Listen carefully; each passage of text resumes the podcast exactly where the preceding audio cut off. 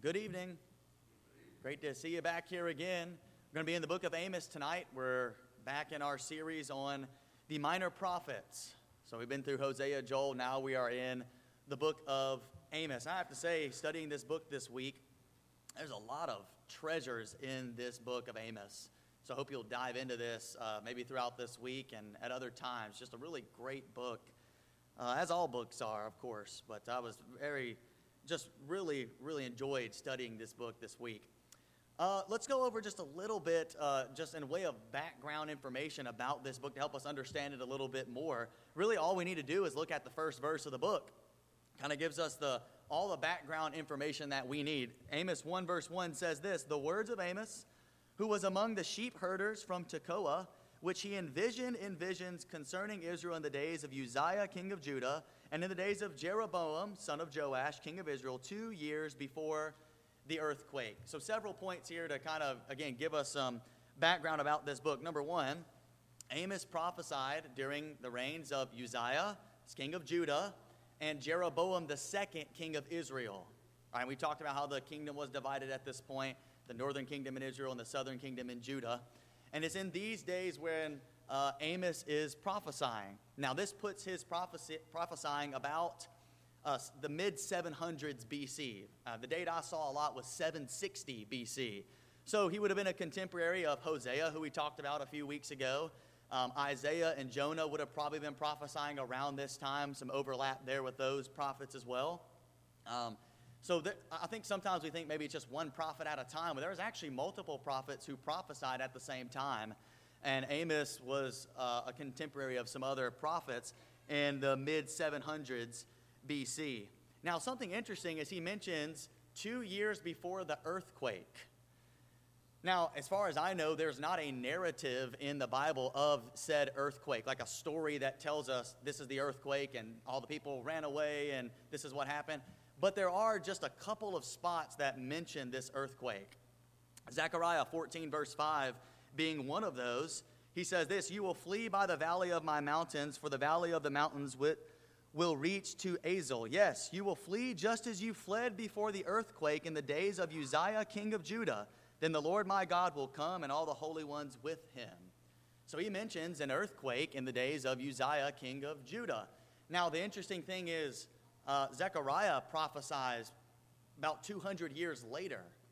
So you think about an earthquake that happened, and he's looking back 200 years at this earthquake. It must have been a pretty impressive earthquake, something that was pretty devastating for him to look back and say, hey, you're going to run like you ran in the days of Uzziah, king of Judah, when that earthquake came. So I started kind of looking this up, and I, I found that uh, there's actually some archaeological evidence of an earthquake. And in a couple of articles that I read, both of them dated it back about to the time of Amos in the mid 700s BC. Uh, here's one uh, lady, Ruth Schuster. In her article, Fact Checking the Book of Amos, there was a huge quake in the 8th century BC. She says this Evidence of catastrophe in 8th century BCE northern Israel is legion.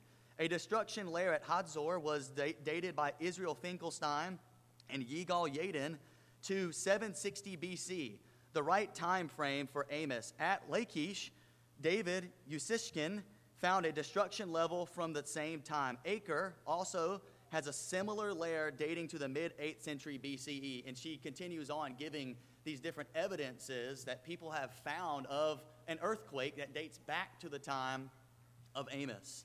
So I, I thought that was interesting. I wanted to throw that out there um, because I think sometimes uh, we may, some people may say, well, the Bible, you know, it's just really a, a myth or it's just something that's made up. Archaeology can be a really great help for us uh, in, in actually uncovering biblical facts, artifacts, and things like this, we can point to it and say, hey, there was an earthquake, and people have found earthquake remains from the time of Amos. And it's mentioned right here. He's not making this up, it's something that actually happened. And there's so many other things uh, about archaeology that we, we, you could point to with the Bible, but that can help us in our argument to tell others about, about Christ. And I thought that was, that was interesting. So that was the first thing I wanted you to notice was that he, he prophesied during uh, the 700, mid 700s BC, and there was an earthquake around this time. Secondly, I want you to notice that Amos is from the southern kingdom of Judah, but he actually prophesies to the northern kingdom. All right, so if we go back to Amos 1, verse 1, he says, He's a sheep herder from Tekoa. Now, Tekoa was a city that was just right outside of Jerusalem, very close to Bethlehem. All right, and so that's where Amos is from, is from this town called Tekoa. But he actually prophesies to the northern kingdom. We see that throughout the book. The, the message is mostly directed to the northern kingdom. Now, we, I know we've mentioned this before. Again, there was a split of the nation of Israel, right? Go back to 1 Kings chapter 12. And Jeroboam is the, king, the first king of Israel. Rehoboam is the, the king of Judah. And Jeroboam, in that chapter, he sets up idolatrous worship in Israel, in Bethel and in Dan. And he really set the tones for all the kings of Israel who came after him. They followed in Jeroboam's footsteps in idolatry, in sin. And eventually, because of this sin, they were destroyed by Assyria in 722 BC. And, and so Amos is prophesying well before their, this time in 722 BC, but it was coming. Idolatry was prevalent, and there was sin just mounting in, in Israel. And Jeroboam II, who was the king during Amos's time, he was no different from the first Jeroboam. He was, an, he was not a great king. He followed in the steps of idolatrous worship, and there was actually some material prosperity during this time, but spiritually speaking, Israel was in a, a tough spot. And none of the kings are really good in the northern kingdom of Israel. And so Amos is prophesying during these times. Amos, I also want you to notice, Amos was a shepherd and a fig tree farmer. Now, the, the, the part about the fig trees is not here in this verse, okay, but he is a shepherd from Tekoa. But if you go to chapter 7, verse 14, he has a little confrontation with a man named Amaziah. And he says this to Amaziah I am not a prophet, nor am I the son of a prophet, for I am a herdsman and a grower of sycamore figs. But the Lord took me from following the flock and the Lord said to me, Go prophesy to my people Israel. Amaziah, uh, in his response to Amaziah, Amos is saying, Listen, I was not originally a prophet. I was just a, a herdsman. I was just a, a grower of sycamore fig trees. That's, that's what I was. But, you know, God called me. He took me from following my flock, from keeping these trees, and He told me to prophesy. And I did it. And here's the, one of the points I want us to take away from this, from this book of Amos, right off the bat, is God can use anybody to accomplish his purposes. Anybody. Somebody like Amos, who was maybe just seen as the average guy in Israel, a sheep herder, and, and a guy who kept sycamore fig trees. Maybe not, doesn't have the pedigree as some of the other prophets, like they may have a priestly background or maybe some other type of noble lineage. He's just kind of your average guy. But God takes Amos from him from the from shepherding the flock and keeping these trees, and he uses him in an awesome way to call out his people to, to come back to God.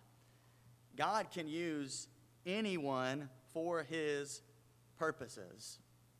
And this shouldn't surprise us. Think about all the people in the Bible that were maybe just ordinary in, in the minds of humans or people who didn't have the biggest background or the best background, so to speak. But God took them and used them in incredible ways. I think about Moses, the guy who, who fled from Egypt, made a bunch of excuses to not go. He wasn't eloquent in speech. He, he just said, You know what, God, send somebody else. And God said, No, you're going to go. And he turned Moses into one of the greatest leaders this world's ever seen. I think about David, another shepherd, a, a shepherd boy, right? The youngest of Jesse's sons Maybe wasn't the most impressive looking compared to his brothers, but God still took this shepherd boy and used him to slay a giant like Goliath and raised him up to be one of the greatest kings of Israel. And even through David sinning with Bathsheba and Uriah, that whole situation, God still used him in incredible ways. I think about Rahab, about a woman who lived an immoral lifestyle and lived in Jericho, and she hid those spies She's in the Hall of Faith in Hebrews chapter 11. We talked about that in our class last Sunday or two Sundays ago. A, a, woman who lived this immoral lifestyle who was not an Israelite, she was a foreigner, and yet she was saved because she hid those spies and trusted that God was actually going to take over Jericho. And she said, Remember me when this happens. God can use somebody like that. I think about the apostles. What about all the apostles? The, the guys who were like the blue collar guys, the fishermen, probably a dirty job. People who were tax collectors, like Matthew, probably not well liked by his fellow countrymen. What about zealots? You know, Jesus got these men who, in our eyes, would just be like, why, why would he choose those guys? But he turned them into men who spread the gospel to the entire world, basically, once Jesus left, and they died for their faith for Jesus Christ. God can use anyone for his purposes. And sometimes I think we can get tricked into thinking, well, I'm not, I'm not that great. Like, I don't have the best background. I don't have the greatest speaking voice or the greatest singing voice, or I don't have this talent or that talent. How can God use me? I promise He can. And He will if you'll be willing.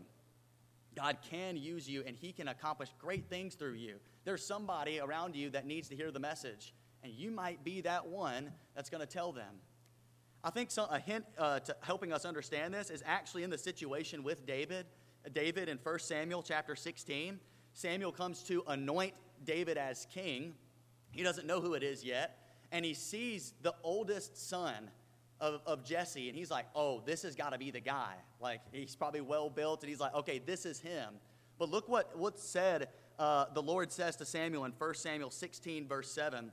He says, Do not look at his appearance or at the height of his stature, because I have rejected him. For God sees not as man sees, for man looks at the outward appearance, but the Lord looks at the heart we can get really caught up in physical attributes and physical things, but God sees what's inside.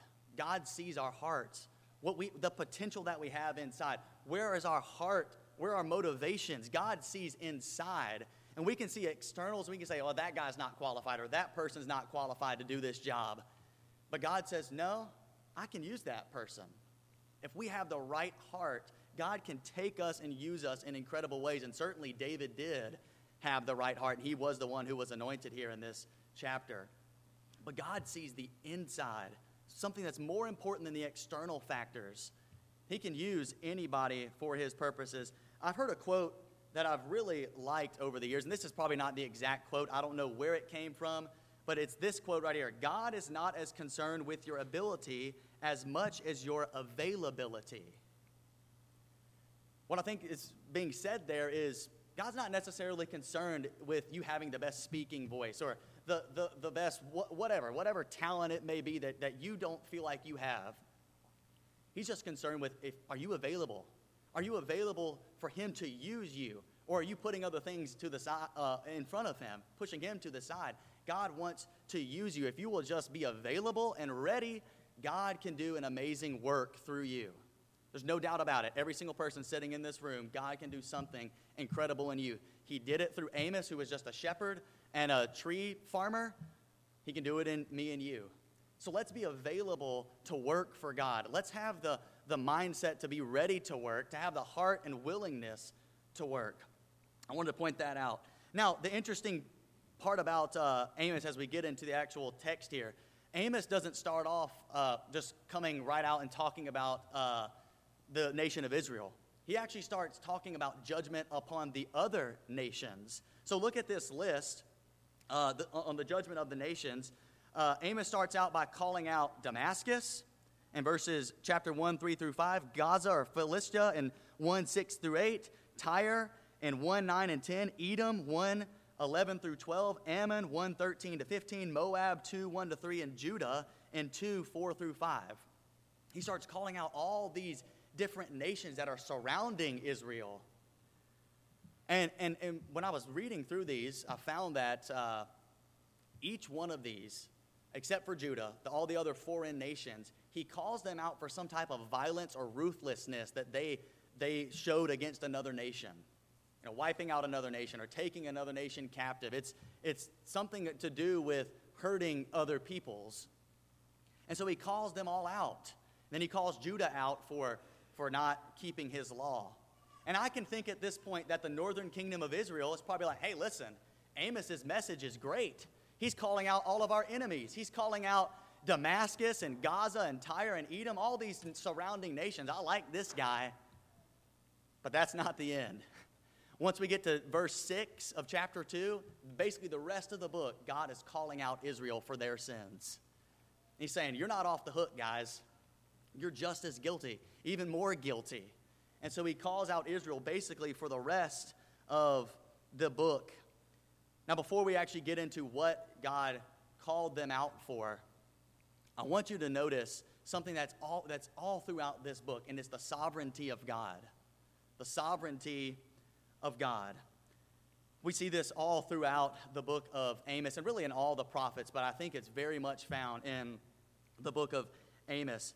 When we talk about God's sovereignty, we're talking about God's power and ability to do whatever He pleases, whenever He pleases. He's in control of everything. He's got all power, He's got all control. Nothing surprises God, nothing passes God. He's in control of everything. That's really what we're talking about. I think Job 42, verse 2, is one verse that really points to God's sovereignty. I know that you can do all things, and that no purpose of yours can be thwarted.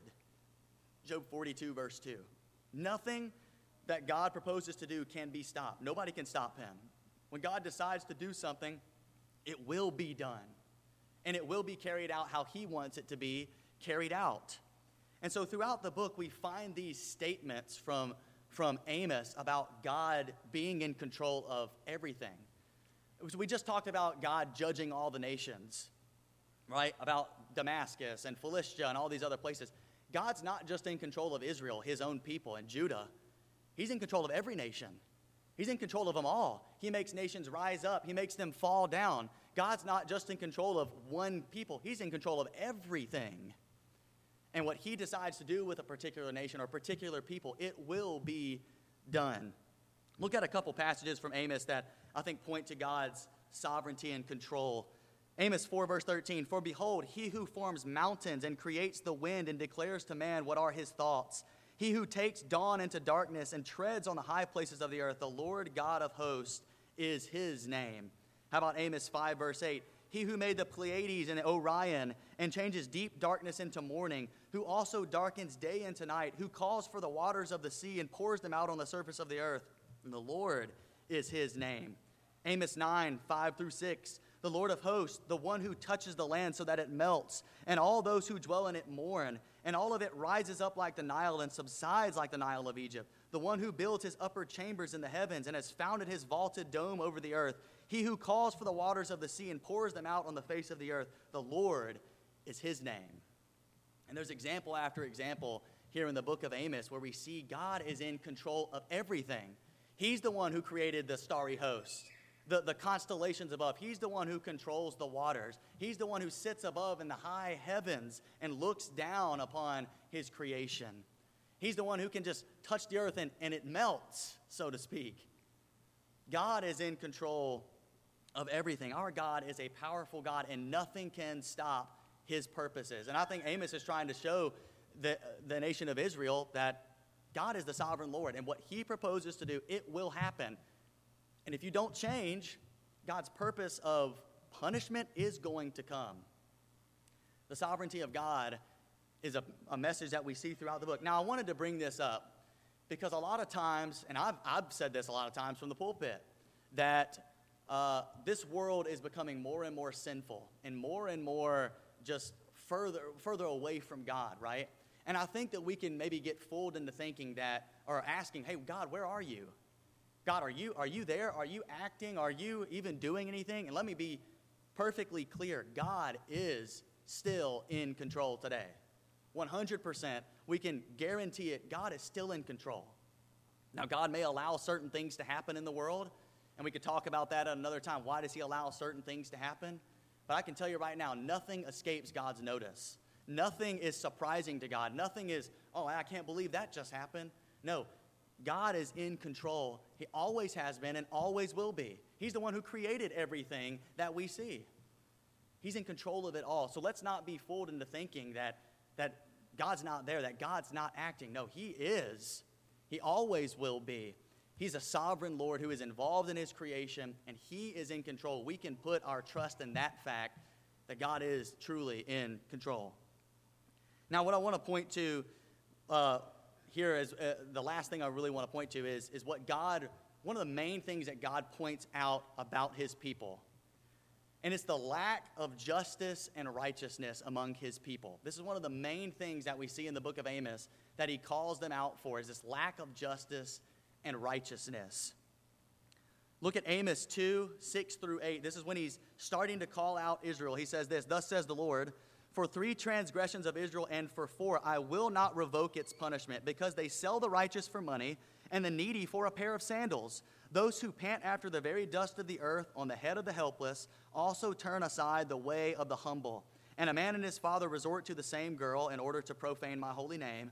On garments taken as pledges, they stretch out beside every altar, and in the house of their God, they drink the wine of those who have been fined.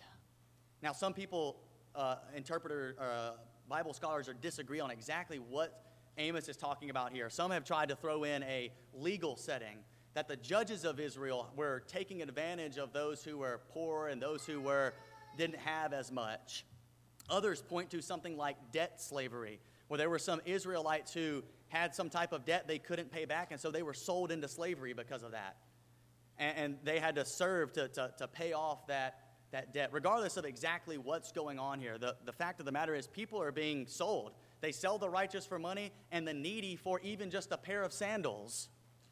The, the, the, those who are in need, those who needed things, those who were helpless, basically, were not getting the help that they needed. They were being trampled upon. They were being mistreated, being neglected. The very people that needed the help were the ones who were suffering the most in Israel. And that last point on garments taken as pledges, we have to go back to the book of Exodus. I believe it's a, a, a reference to something that happens in Exodus chapter 22. Look at what that says in verses 26 and 27. If you ever take your neighbor's cloak as a pledge, you are to return it to him before the sun sets, for that's his only covering. It is his cloak for his body. What else shall he sleep in? And it shall come about that when he cries out to me, I will hear him, for I am gracious. If there was somebody who owed something to somebody, they could maybe give them this garment as a pledge that I will pay this back. But if you took something from somebody who was poor, like a garment, that cloak, you had to give it back to them so they could sleep in it. But what's happening here is they're not, they're not doing that in Israel. They're taking people's garments, the, the people who are poor, the people who don't have a lot, they're taking their cloaks, their garments, and they're not giving them back like they should. They're using them and spreading them out before altars and idolatrous worship. So the needy, the people who are in need of most, are, are being neglected and mistreated. Another example of this is in Amos chapter 5. Look in verses 11 and 12. He says this Therefore, because you impose heavy rent on the poor and exact a tribute of grain from them, though you have built houses of well hewn stone, yet you will not live in them. You have planted pr- pleasant vineyards, yet you will not drink their wine. For I know your transgressions are many, and your sins are great. You who distress the righteous and accept bribes and turn aside the poor in the, uh, in the gate. Again, the poor are being mistreated here. Those who are needy are being mistreated. Now, most scholars that I read actually do attach a, a legal situation here because of the reference to the gate where legal transactions would take place and disputes would take place. The needy is being pushed aside. And there are people who ha- are, are coming to the judges or the leaders and they're giving them bribes. And they're, they're paying forth bribes and listen, the, the, the poor don't have things to give as a bribe, right? They don't have anything to give. And so they're just being pushed to the side. They're not, they're not being heard. The one place where they should have found justice and righteousness in the courts, they're not finding it. They're being pushed to the side. They're also being taxed a heavy rent on the poor and exact a tribute of grain from them.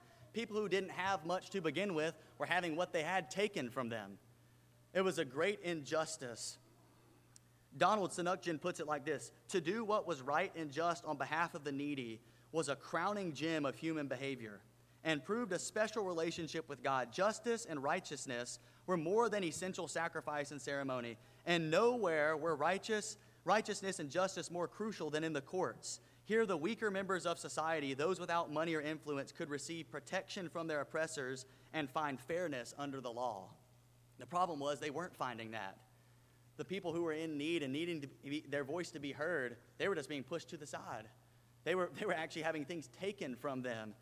It's a really sad situation because you look back in the law, God had given many prescriptions for his people to take care of the needy, to take care of the people who were struggling, who didn't have as much.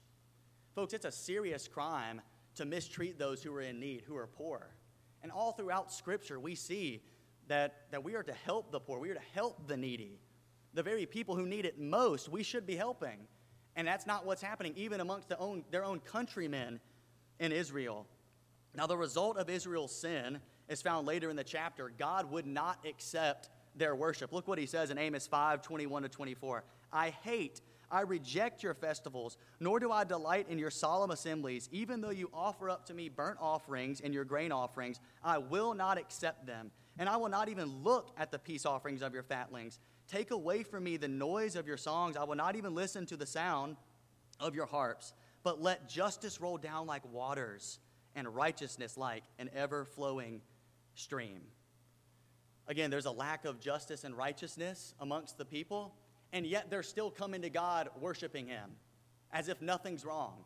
They're just, oh, let's just continue to uh, uh, have these assemblies and these festivals. Let's continuing offering these burnt offerings. And all along in their lives, in their personal lives, they're not living right. They're not living the way God would have them to as just and righteous people. They're taking advantage of one another. And God's saying, You want to approach me by taking advantage of other people and sinning? That's not how this works. No, I'm not saying that you have to have it all together in order to worship God. No, that, that's not what I'm saying. What I am saying is that the people here in Israel are, are, like being hypocritical, basically, and taking advantage of one another and then acting like nothing was wrong and going before God and trying to offer Him this worship. Hey, everything's good, even though we're taking advantage of all these people. You know, and God says, No. No, I, I hate the sound of your, your worship and reject your festivals because you're missing what I really want in your life is justice and righteousness. I want you to be living these things, not just offering these offerings, not just observing these festivals, but actually living out the justice and righteousness. And so he says, Let justice roll down like waters and righteousness like an ever flowing stream. Again, Donald Sunukjian says this Instead of ritual and performance, God wanted a relentless commitment to justice and righteousness. He wanted a passionate concern for the rights of the poor, a concern that would roll on like an ever flowing river, like a never falling, failing stream that did not run dry. God wanted a day to day life of surging integrity and goodness. Only this outer evidence of inner righteousness could offer the Israelites the possibility of survival in the judgment of the Lord. God wanted a change of heart, a, change of life, not just these external things being offered to Him. He actually wanted justice and righteousness to be a part of who they were, taking care of the people who needed it most, watching out for them, being fair to one another, doing right by one another. And that wasn't happening. And He says, Change your ways. Look what He says earlier in the chapter in verses 13 to 15. Therefore, at such a time, the prudent person keeps silent for it is an evil time. Seek good and not evil, that you may live. And thus may the Lord God of hosts be with you, just as you have said. Hate evil, love good, and establish justice in the gate. Perhaps the Lord God of hosts may be gracious to the remnant of Joseph. If only Israel would seek good and not evil and establish justice again, be fair to everybody, and be right towards everybody, maybe God would have relented. But the problem is they didn't do it. And they continued in their sin. Here's the thing God wants the same from our lives. God wants us to be people who live just and righteous lives. He wants us to take care of those who are less fortunate, be fair to everybody, and be right towards everybody. He doesn't just want our, our worship here in, in 60 minutes on Sunday mornings and Sunday nights. He wants us to live lives of justice and righteousness, letting it flow through us like a never failing stream something that's always a part of our lives. I think about the Pharisees who are so caught up in the, the rituals and the traditions. And Jesus says, guys, you're missing it. I desire mercy and not sacrifice. Right? They were missing the greater things, the weightier matters of the law. And sometimes I think we can be so caught up in traditions and other things that we miss the most important things. And it's being just and it's being righteous, being merciful and loving.